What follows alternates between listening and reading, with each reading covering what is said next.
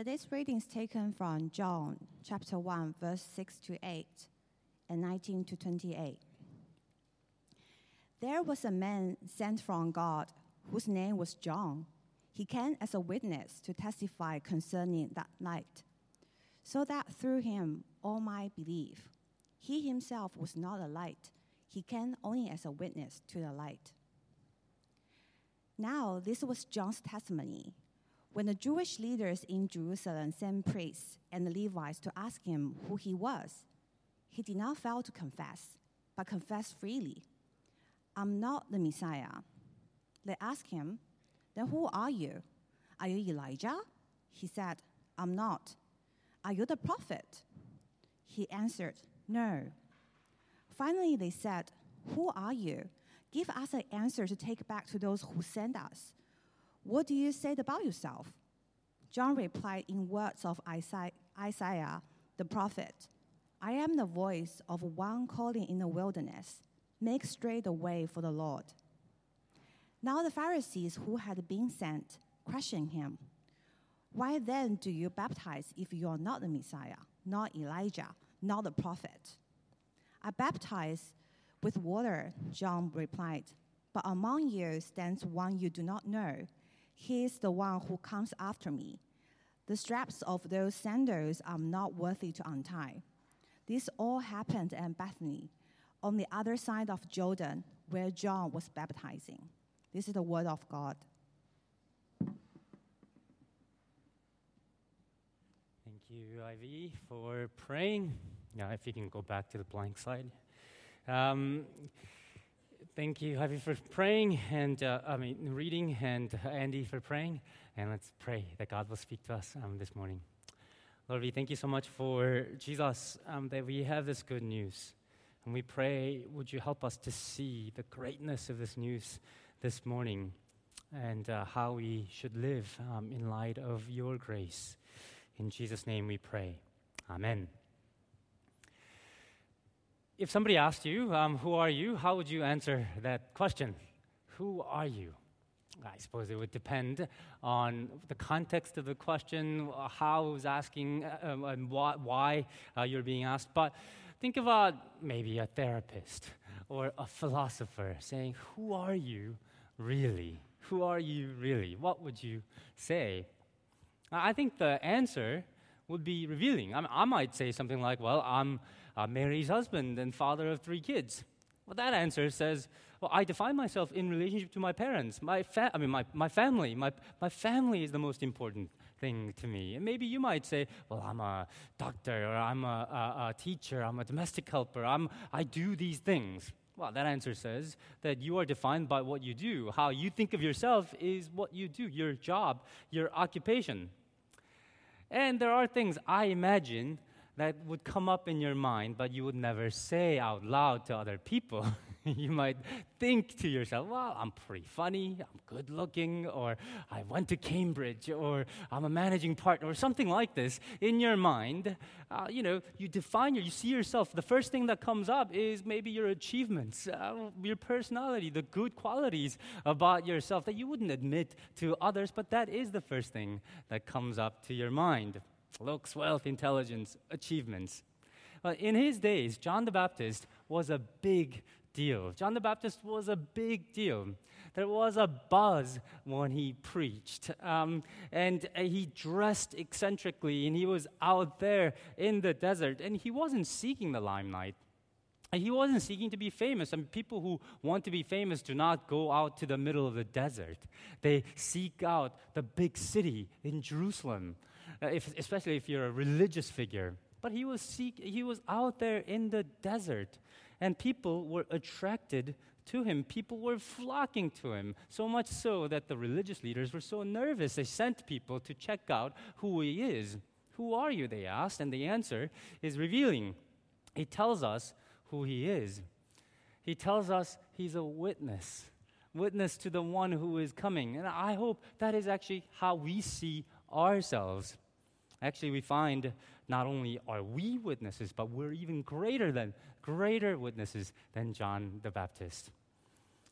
Before I was born, my father had a dream about me.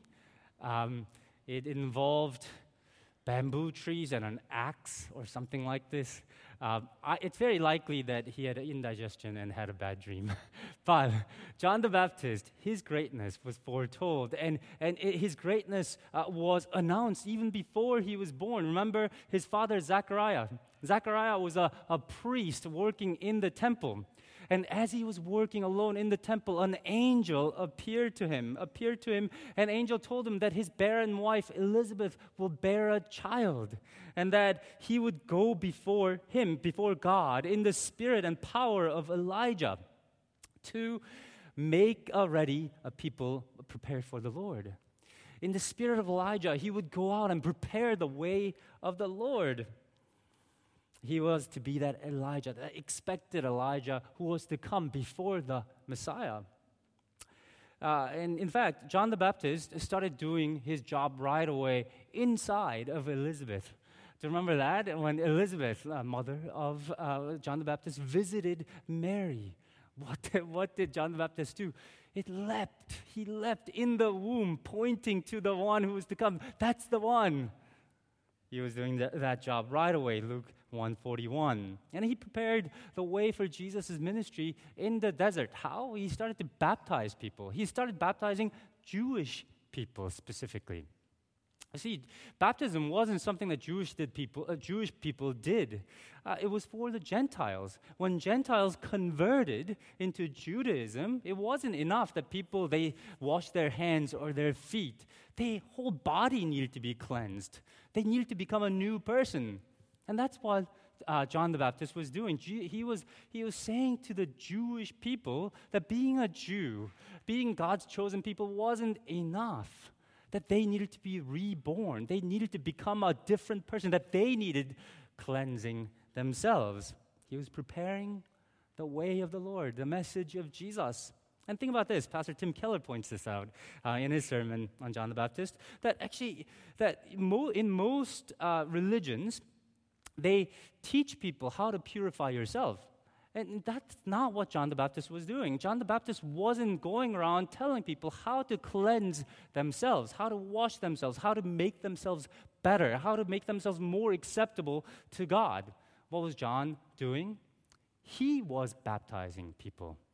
What he was saying, he's preparing the way of the Lord, way of Jesus, saying, You can't do this. You cannot wash your sins away. You cannot make yourself acceptable to God on your own. Someone else needs to do that for you. And he was baptizing people, and he was saying, Someone greater than I will come and baptize you with the Holy Spirit even though John's message was odd and he was an odd man out in the desert, people were flocking to him. And as I said, then Jew, the religious leaders were getting nervous, and so they sent people to investigate. They asked, Who are you? Who are you? Verse 21 He denies being a person of any importance, he denies being the Messiah. I am not the Messiah. He, said, he says he's not Elijah either. Uh, there's no reincarnation in Judaism, in Christianity. We don't believe in that. This wasn't literally Elijah come back, even though he fulfilled the role of Elijah. He said that he wasn't even a prophet. And so they were exasperated. And then they asked in verse 22, Who are you then? Who are you? Give us an answer. And John replied, quoting Isaiah chapter 43 I am the voice of the one calling in the wilderness, make straight the way of the Lord. I am the voice in the wilderness, in the desert. I mean, think about a voice. A voice isn't even a thing. It's a sound wave. It's an immaterial thing that exists and fades away. He's saying, I am the voice. I am insignificant. But he is a voice, a very important voice. He's the voice that's announcing the coming of the Lord. Isaiah chapter 40 is all about this Lord. Um, the, the make straight the way of the Lord. That Lord should be capitalized, L O R D. It's Yahweh. Yahweh God is coming, and He's the voice that's announcing the coming of Yahweh God. God Himself will come and lead us and save us, and He is uh, that voice that announces His coming. He is a witness to that voice. You see, He thought that God's coming to earth is such an important event that he was defining himself, who he is, his mission, his identity, the very being. He was defining himself in relation to this task. That he is a witness. That his whole life is spent pointing people to Jesus, that he is to come, he is the Messiah. So let's go back again and ask, friends, who are you? Who are you? And when I got married, I thought my life changed. Uh, not really. it did, but it didn't. Uh, not that much. I mean, I could still be as selfish as I wanted to, really. Um, but it really did change when Barney was born. When Barney was born, I, I just saw the life differently. I, I still remember coming back from the hospital. I can't remember, it was like 11.30 at night or something. Um, I, was, I was in the taxi ride coming back and I saw uh, the, um, the apartments uh, lit um, up there in the mountains, and I thought, oh, that's so beautiful. And immediately my mind thought, you know, Barney's going to see that.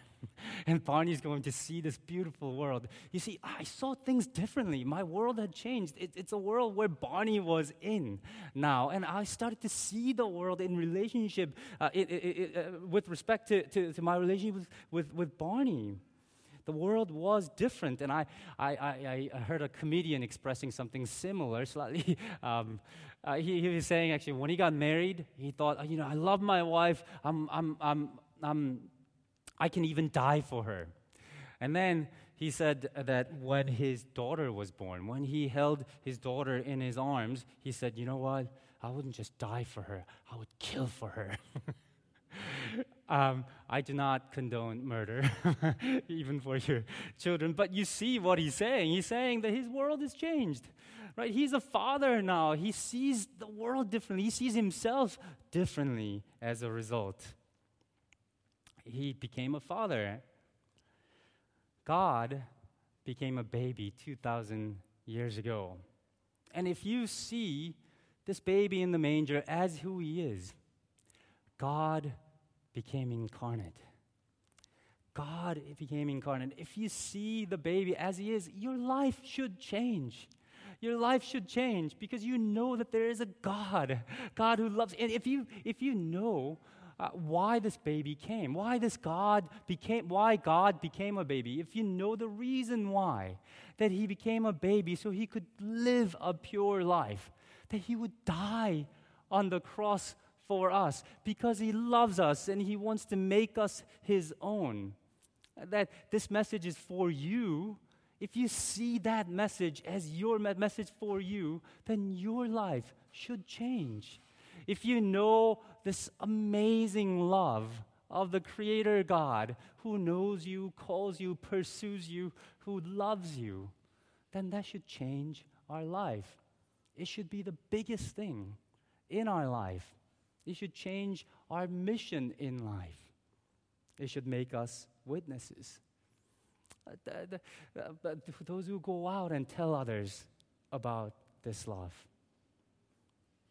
In fact, all those who have come to Jesus, you are witnesses because you know something of God's love. But actually, you're even greater witnesses than John the Baptist. So I'm going to take us to Matthew 11 uh, for this. There, Jesus tells his disciples that John is the greatest born of women.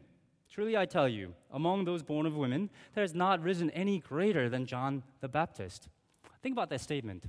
John is the greatest born among women. He's the greatest being who ever lived up till that time, Jesus says. It's a puzzling statement. How could John the Baptist be greater than Abraham, the the, the patriarch, uh, the, the, the progenitor of the Jewish race, the whole race, God's chosen people. How is he greater than Moses, who delivered Israel out of Egypt, who led them through the waters of the Red Sea? How is he greater than King David, the greatest king? The greatest king that Israel has ever known. How is he greater than uh, all these different people? Well, Jesus is saying actually that these other people were great because they pointed to him, but that John the Baptist pointed to, to, pointed to him in the most clear way possible.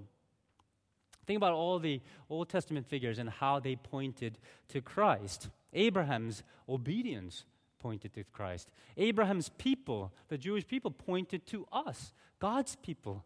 Not just the one race, but people from all over the world.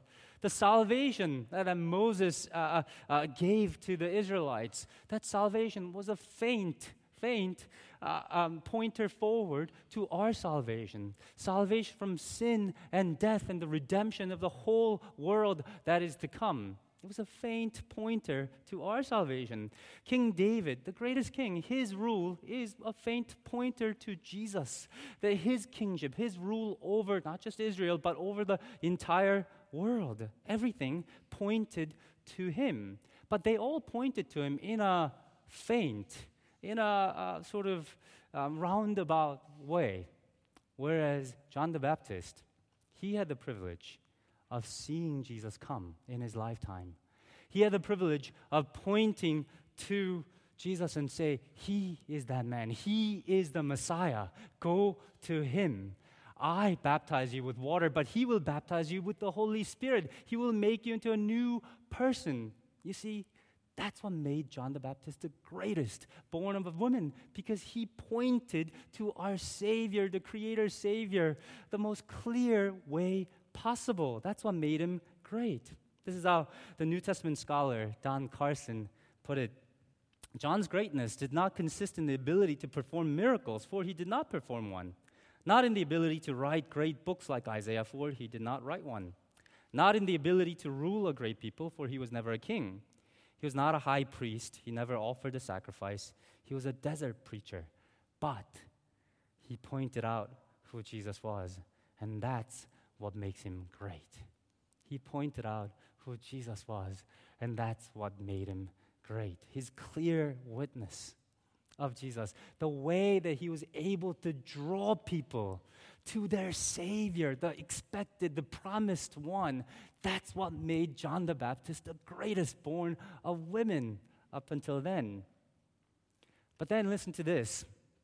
He added, Jesus added, Yet Whoever is least in the kingdom of heaven is greater than he. John the Baptist looked forward to Jesus' coming. Um, and he came, but he didn't have all the information. um, and uh, Jesus is saying that those who come after Jesus, those who come after John the Baptist, uh, those who enter the kingdom of God, is greater than John the Baptist himself, even the least of them. Let's assume that Barney, my five year old son, is the least in the kingdom of God right now.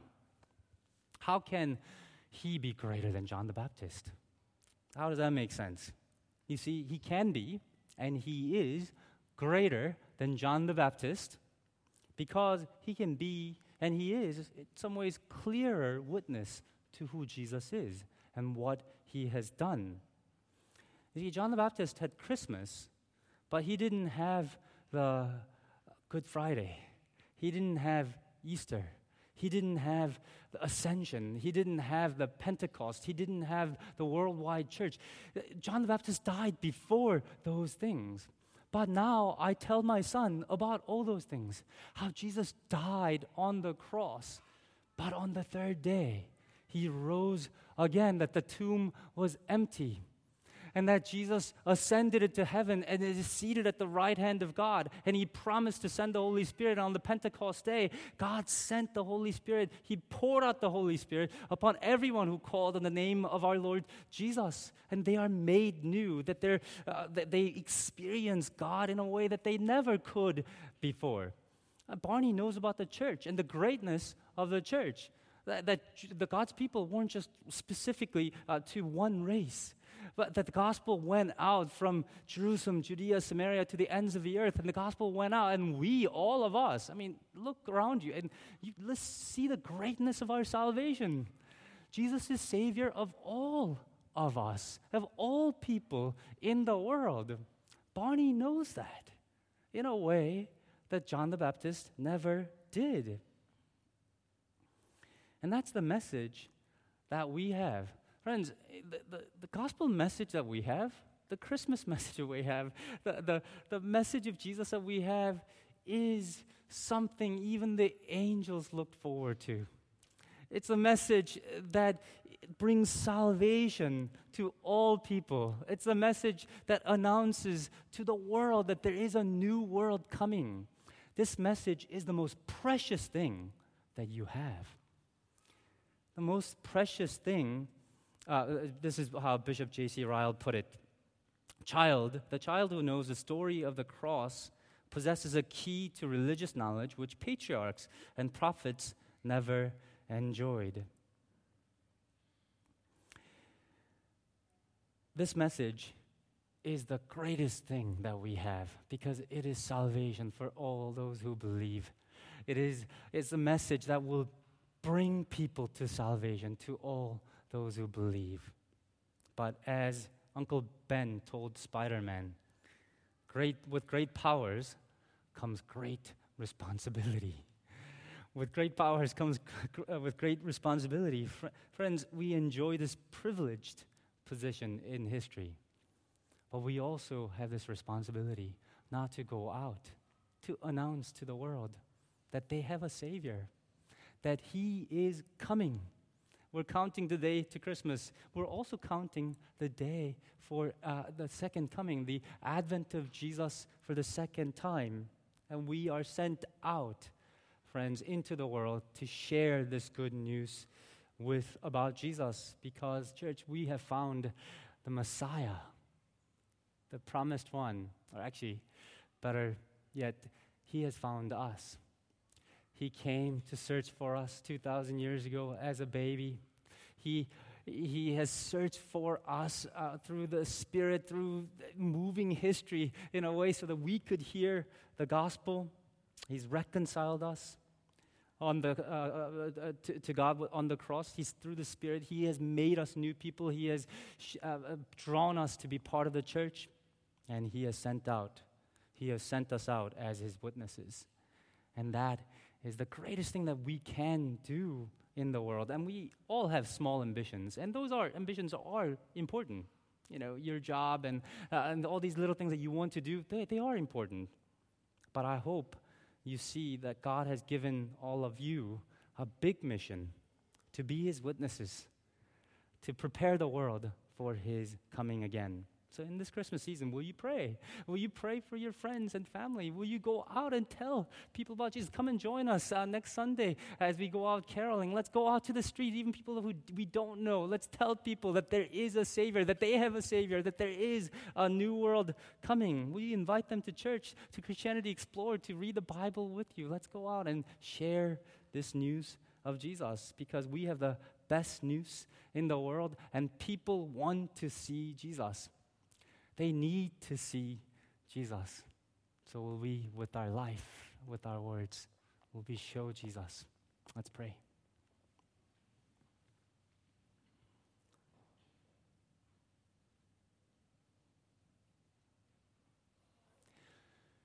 Lord, we thank you for the greatness of our salvation, Lord, that it shows unconditional grace. Lord, even though we are sinners. While we're sinners, that Christ died for us to reconcile us and bring us back to you, God, the creator and maker of all good things. Lord, we thank you for the greatness of our salvation. And we thank you for the message that you have entrusted to us. And Lord, help us to see ourselves with this, uh, help us to see this, this treasure in jars of clay, and help us to go out with this treasure and share this good news with others. Lord, just as you, you had come 2,000 years ago as a baby, Lord, we know that you will return in glory. Lord, help us to prepare ourselves and prepare the world for it. We pray these things in Jesus' name. Amen.